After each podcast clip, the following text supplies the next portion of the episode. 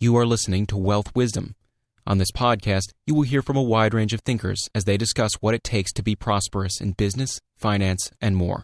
To see a full listing of the podcast provided by Learn Out Loud, please visit us at www.learnoutloud.com/podcast. This is the first lecture from the Modern Scholar course, Principles of Economics, Business, Banking, Finance, and Your Everyday Life, taught by Professor Peter Navarro. To check out this course and over 100 other courses from the Modern Scholar series, please visit www.learnoutloud.com/modernscholar. In this lecture, Professor Navarro talks about the basics of macroeconomics and microeconomics. He provides numerous real-life examples about how both macroeconomics and microeconomics affect our personal and professional lives. Recorded Books is pleased to present the Modern Scholar Series, where great professors teach you. My name is Paul Hecht, and I'll be your host. Today, we begin a course entitled The Principles of Economics Business, Banking, Finance, and Your Everyday Life. Your professor is Peter Navarro, a professor of business at the University of California, Irvine. He holds a PhD in economics from Harvard University and is the author of the best selling investment book, If It's Raining in Brazil, Buy Starbucks. His latest book is The Well Timed Strategy Managing the Business Cycle for Competitive Advantage, which illustrates how a knowledge of macroeconomics can improve executive decision making. Professor Navarro's articles have appeared in a wide range of publications, from the Harvard Business Review, Sloan Management Review, and the Wall Street Journal to the Los Angeles Times, the New York Times, and the Washington Post. He has made frequent guest appearances on major financial news stations, including Bloomberg Television, CNBC, and CNN. This course introduces the subjects of macroeconomics and microeconomics. Macroeconomics focuses on the big economic picture, specifically how the overall national and global economies perform. Our study focuses on big problems like unemployment and inflation, and the dire threats that large budget deficits and trade deficits can pose for economic well being. At a business and professional level, macroeconomics can help answer such questions as How much should I manufacture this month? How much inventory should I maintain? Should I invest in new plant and equipment, expand into foreign markets, or downsize my firm? At a personal level, macroeconomics can also help to answer equally important questions should I switch jobs or ask for a raise? Should I buy a house now or wait until next year? Should I get a variable or fixed rate mortgage? And what about my investments for retirement? In contrast, microeconomics deals with the behavior of individual markets and the businesses, consumers, investors, and workers who make up the macroeconomy. Microeconomics focuses on issues such as how prices are set, how wages are determined, how rents are set, and why the government is sometimes forced to regulate industries that are too monopolistic, that pollute too much, or that may conceal vital information. By studying the trends, fluctuations, and events that affect the market, we'll learn how seemingly distant political, economic, and environmental incidents actually shape our personal lives and businesses. For more information on this course, please visit its webpage at www.modernscholar.com, where you'll have access to links to related sites, a seminar room to share your thoughts with other students, and, yes, of course, a final exam. And now we begin the principles of economics, business, banking, finance, and your everyday life. Lecture number one Introduction to Macro and Microeconomics. And now, Professor Navarro. Hi, I'm Peter Navarro, and I'd like to welcome you to this introductory course in economics. I've taught this incredibly useful subject to literally thousands of undergraduate and MBA students in my career at the University of California. And from that experience, I can tell you this. Yes, economics can be a very difficult subject at times, but economics is also one of the most interesting and readily applicable subjects that you can ever learn. So, to start off on what I believe will be for you a very profitable journey, I'd like to first distinguish between the two main branches of economics macroeconomics, which will be the focus of the first seven lectures in this course, and microeconomics, which we will cover a bit in this introductory lecture, and then also in lectures 8 through 14. So, just what is macroeconomics?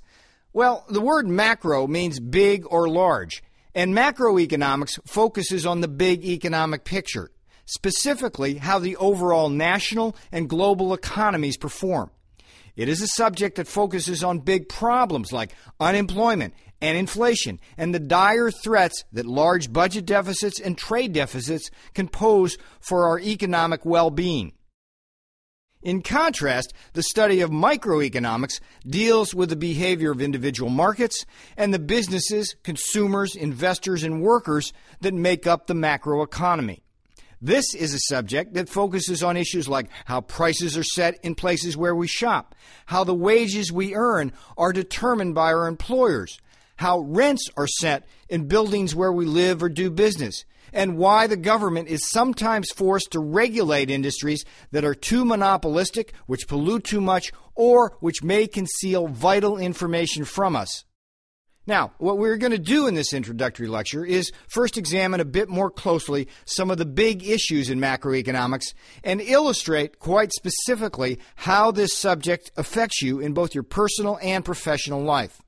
Then, in the last part of this lecture, we will do something very similar for microeconomics. At a business and professional level, macroeconomics can help answer questions like How much should I manufacture this month? And how much inventory should I maintain? Should I invest in new plant and equipment, expand into foreign markets, or downsize my firm? At a personal level, macroeconomics can help answer equally important questions like should I switch jobs or ask for a raise? Should I buy a house now or wait until next year? Should I get a variable or fixed rate mortgage? Macroeconomics can help answer these questions because it arms us with a new way of thinking about the world we live and work in. Let me show you what I mean with some examples, first from the world of business and then from the perspective of one's own personal life. Item The economy is at full employment. The stock market is soaring, and everything is wonderful. That's, of course, precisely when the Federal Reserve starts to raise interest rates an unlucky seven times in 18 months for a total of over 250 basis points. How long will it take before the noose tightens around your business? Item. A new president gets elected and promptly makes good on his promise to dramatically cut taxes. Your company gears up for a big surge in consumption and gets exactly that. But the economy also gets a big dose of inflation, an even bigger dose of contractionary monetary policy, and a very quick and big bust that turns into an ugly stagflation. Did your company see it coming, or did it get caught in that downdraft? Item The dollar strengthens dramatically against the euro and yen. How can that possibly affect you? Well, maybe it can't at least not directly. But wait, it turns out that one of your biggest customers is a company that relies heavily on its export sales to Europe. As these sales dry up because of the strong dollar, your orders do too. So, when exactly did you know you had a problem? The broader point with these business examples is that you can have the best managed company in the world. You can have the most efficient production line. You can even have the best sales and marketing team. But even with these kinds of assets, your company can still lose a ton of money if you and your fellow employees don't know what to do when the macroeconomic rains begin to fall. Of course, the same is true in your personal life as well. To illustrate this point, let's consider this very real situation of the fictional Kristen Sands and why it ended quite badly. Kristen is a single working mother whose big dream in life is to own her own home. As the marketing director for a major corporation, Kristen earns a good salary, and some years ago she had saved $25,000 for a house down payment. After months of looking, Kristen's choice had boiled down to either a modest two bedroom condo near her job in the city or her dream home, a more expensive single family house out in the valley. After talking it over with a mortgage banker, Kristen decided that the only way she could afford her dream home was to take out a variable rate mortgage. It was available at a full two percentage points below the fixed rate mortgage, and her monthly mortgage payment would be several hundred dollars less, but only if interest rates stayed low. Sure, Kristen felt a little nervous about choosing the variable rate, but the mortgage banker told her not to worry. Rates had been stable for over three years now, and it shouldn't be any problem. What Kristen failed to see, however, were numerous warning signs of growing inflationary pressures. On the demand pull side, the unemployment rate had just reached an eight year low. On the cost push side, the news was full of stories about a bad coffee crop in Brazil, a worldwide drought and possible food shortages, renewed violence in the Middle East and rising oil prices, and a fall in the value of the dollar. Sure enough, within two years, interest rates had climbed into the double digits, and Kristen could no longer afford her skyrocketing mortgage payments. With the climb in interest rates, the economy plunged into a recession, taking the real estate market down with it.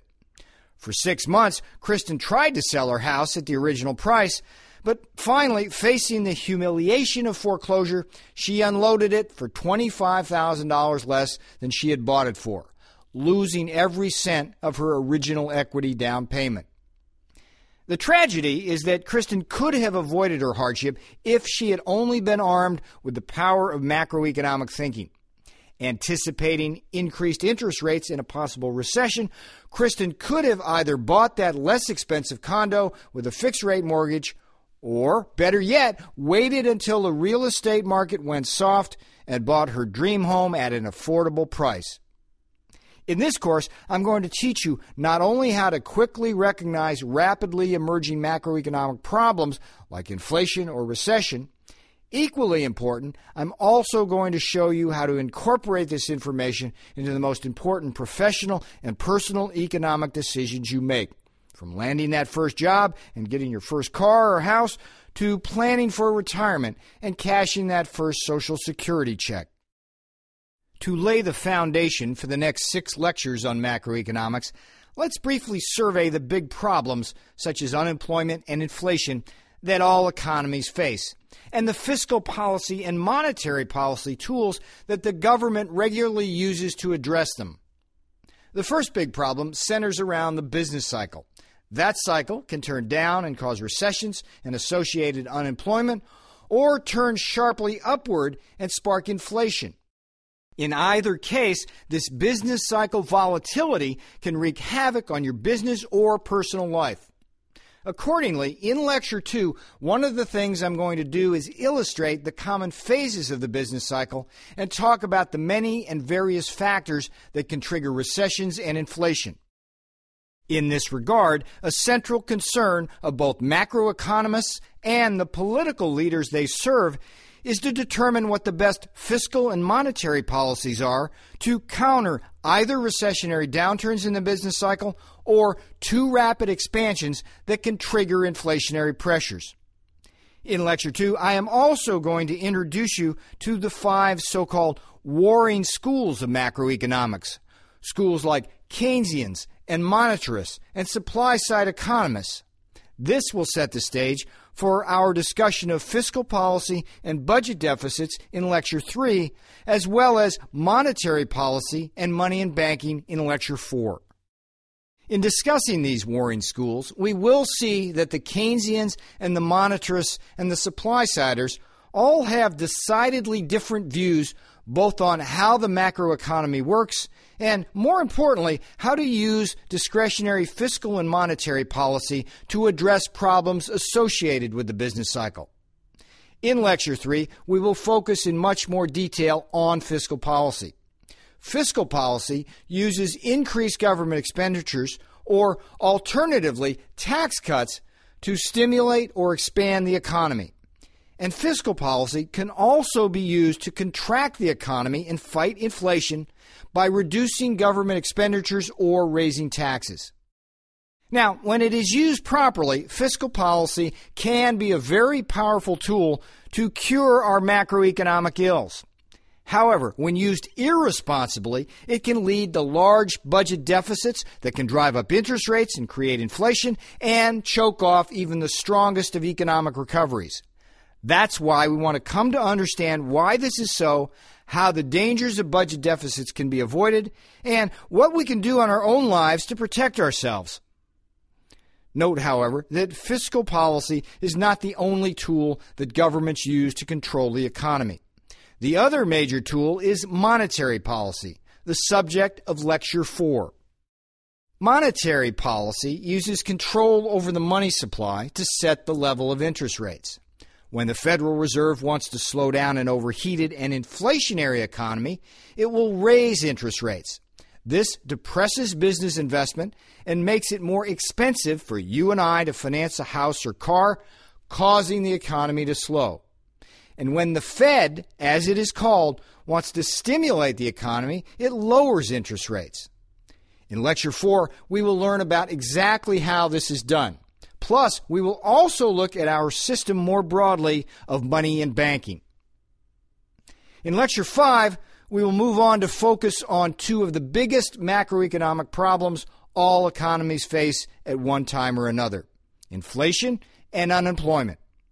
In this lecture, we will see that inflation is defined as an upward movement in prices from one year to the next and inflation is typically measured by the percentage change in price indices such as the consumer price index, the producer price index, or the so called GDP deflator. For example, the producer price index is based on a number of important raw materials, while the most widely used measure of inflation, the consumer price index, or CPI, is calculated by pricing a market basket of goods and services purchased by a typical household. This market basket includes prices of food, clothing, shelter, fuel, transportation, medical care, college tuition, and other goods and services purchased for day to day living. Inflation has often been described as the cruelest tax. That's because if inflation rises faster than wages, our purchasing power actually declines, even though our wages may be going up. As for the second macroeconomic problem we will address in Lecture 5, it is in many ways the most important one, at least on Main Street as opposed to Wall Street. The problem I'm talking about is unemployment. The unemployment rate is measured as the number of unemployed persons divided by the number of people in the labor force. And this rate, in fact, has varied dramatically over the years.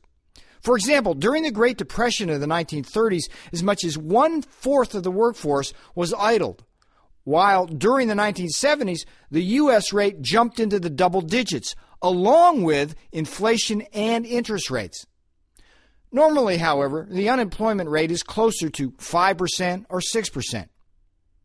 In talking about unemployment, it's going to be important to distinguish between three kinds frictional, cyclical, and structural. Frictional unemployment is the least of the macroeconomist's worries. It occurs as a natural part of the job seeking process as people quit their jobs just long enough to look for and find another job. Cyclical unemployment, however, is a much more serious problem. It occurs when the economy dips into a recession, and it is this type of unemployment that macroeconomists have historically spent most of their time trying to solve. However, in an increasingly technological age, the third type of unemployment, structural unemployment, has begun receiving more attention.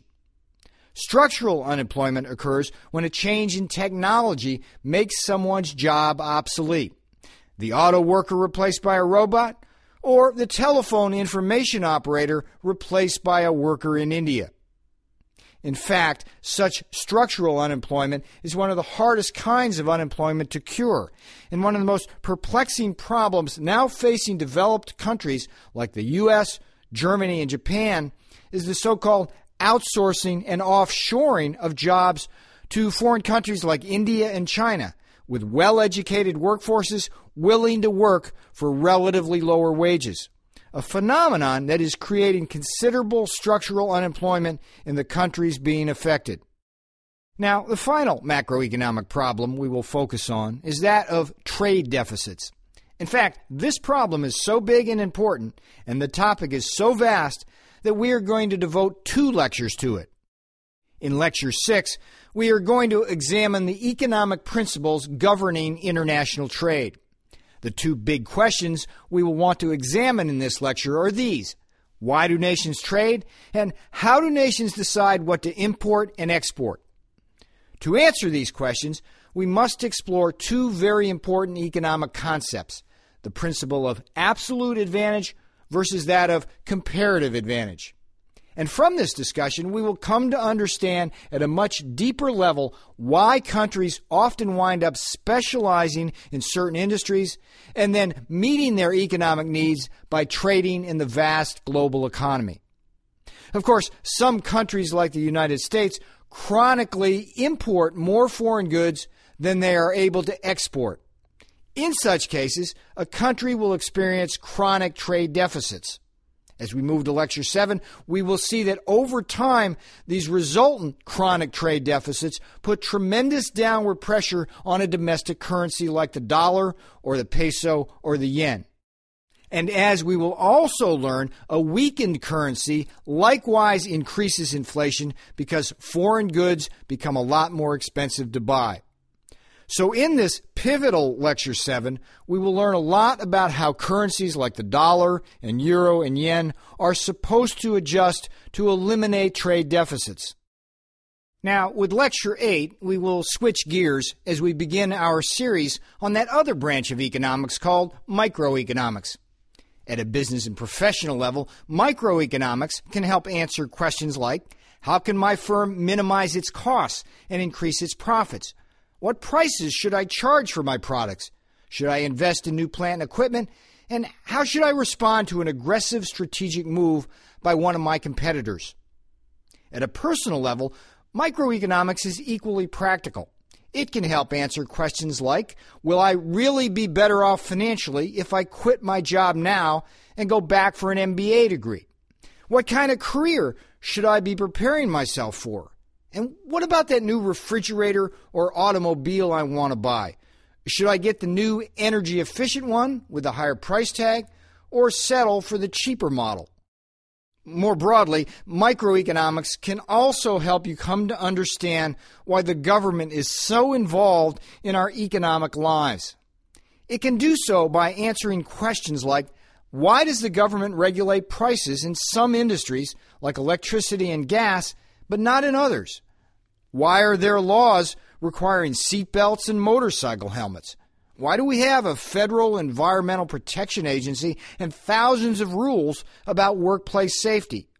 And why does the government provide some goods, like our national defense and lighthouses, and let the free market provide other goods like hot dogs and computers? Microeconomics can answer questions like these because it arms us with another very powerful set of conceptual and problem solving tools. Let me show you how powerful and helpful these microeconomics tools can be by telling you several stories about some fictional people in very real situations. So let's start close to home with a problem you yourself may have already faced in your life. What kind of refrigerator to buy? Priscilla Sanchez will be our fictional volunteer for this example. And Priscilla must choose between a very energy efficient model that costs $750 or the identical refrigerator without the energy saving features for only $500. Since Priscilla just finished a course in microeconomics, she knows about the time value of money. So, after calculating the net present value of the energy savings on her electricity bill over the life of the investment, she realizes that the seemingly more expensive refrigerator is actually much cheaper. In fact, Priscilla helped her husband Phil come to a similar conclusion on a completely different topic.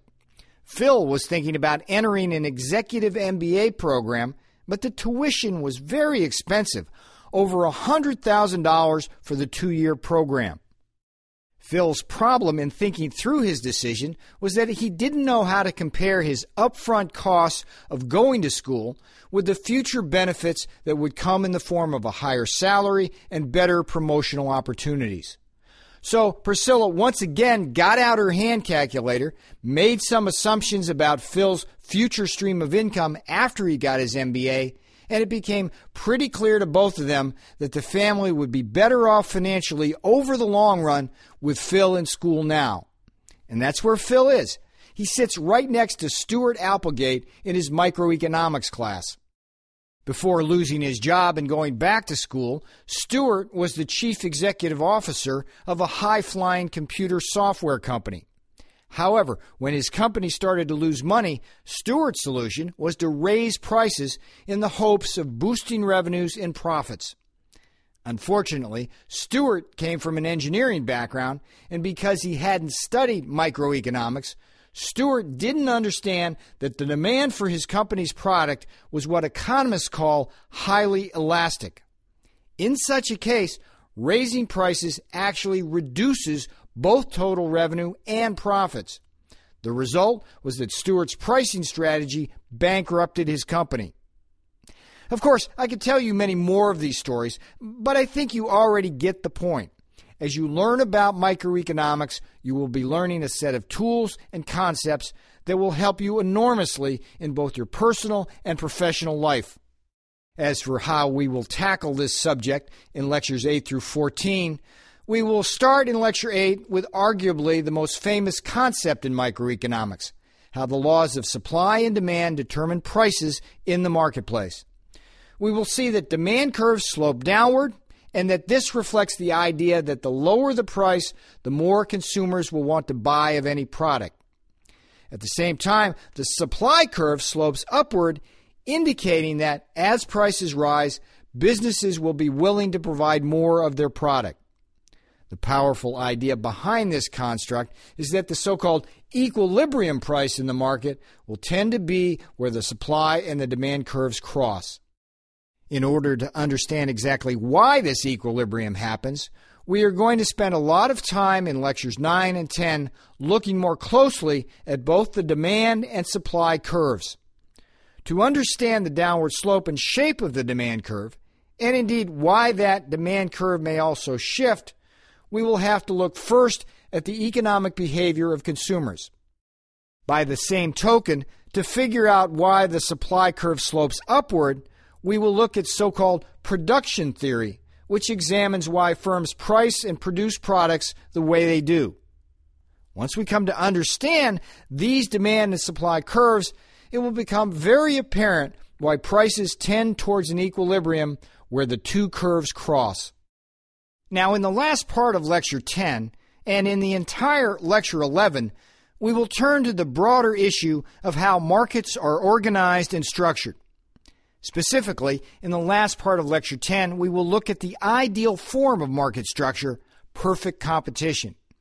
Then, in Lecture 11, we will compare that free market ideal of the famous Adam Smith to three forms of imperfect competition monopoly, oligopoly, and monopolistic competition.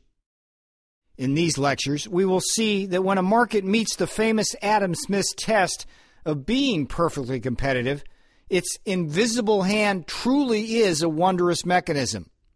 The free market allocates resources in the most efficient way possible without any help from or interference of the government. However, in these lectures, we will also come to understand that markets are prone to various kinds of so called market failures that may require the government to intervene to correct these failures. We will see, for example, that when there is only one or a few sellers in the marketplace, that's a monopoly or oligopoly, the monopolists or oligopolists tend to set prices too high and consumption is too low relative to the more efficient outcome that would occur in a free market, perfectly competitive with numerous buyers and sellers. In such a case, government intervention into the market may be appropriate to deal with the monopoly or oligopoly, and such intervention may involve regulating prices and profits or prohibiting actions such as price fixing. Note, however, that the problem of imperfect competition isn't the only reason that the government may intervene in the free market. In fact, there are at least three other forms of market failure that we'll be talking about that you may find even more interesting. One such problem is the so called public goods problem. It helps explain why the government typically provides for so called public goods like national defense, lighthouses, and wilderness parks. A second problem is known as the externalities problem. It helps explain why the government requires pollution controls and provides things like education and vaccines. Still, a third market failure includes the tongue twisting problem of asymmetric information. This problem helps explain things like food ingredient labeling and financial disclosure laws. In Lecture 13, we will turn to a problem that seems to be always on our mind, at least once a year when it's time to prepare our tax forms. In this lecture on government taxation, we will learn about some very important nuts and bolts concepts like how to determine whether a tax is regressive or progressive. But in this lecture, we will also have a very interesting bonus section on the microeconomics of taxation and the political process.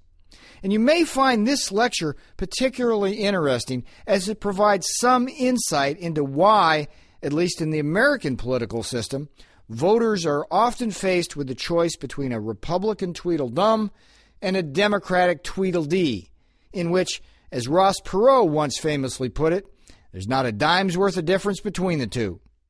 Finally, in Lecture 14, to end this course with what I hope is a flourish, we will delve further into the business side of the supply and demand equation by studying how businesses use the three so called factors of production land, labor, and capital.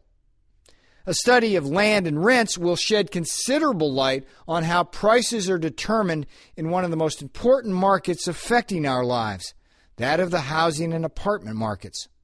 A study of the labor market will help us come to understand how our wages are determined and also why superstar athletes and celebrities get paid a lot more than the president or teachers. As for our analysis of the capital markets, this will help us come to better understand how to evaluate the profitability of investments such as those in new plant and equipment. As part of this analysis, we will look at important concepts like the rate of return on capital, and we will also learn how to use that tool that was so helpful to Priscilla Sanchez in her refrigerator decision, namely the tool of net present value. Now, as a final word before we start this course in earnest, at the end of each lecture, I'm going to ask you to complete the review questions and exercises in your course study guide. Of course, you don't have to do this work to enjoy these recorded lectures. However, as a teacher, I can tell you that your learning process will be greatly enhanced if you do try and set aside at least some time for these supplementary study tools. Well, that's it for Lecture 1. I think we're off to a pretty good start, and I'm Peter Navarro. We'll be talking again soon together as we explore the mysteries of macroeconomics and then microeconomics. After listening to Lecture 1, a student posed this question to Professor Navarro Why do they call economics the dismal science? Well, the phrase the dismal science actually goes back to the time of Thomas Malthus several hundred years ago Malthus was a philosopher and economist who predicted that population would grow faster than the food supply and a lot of people would starve to death. Not exactly a pleasant result.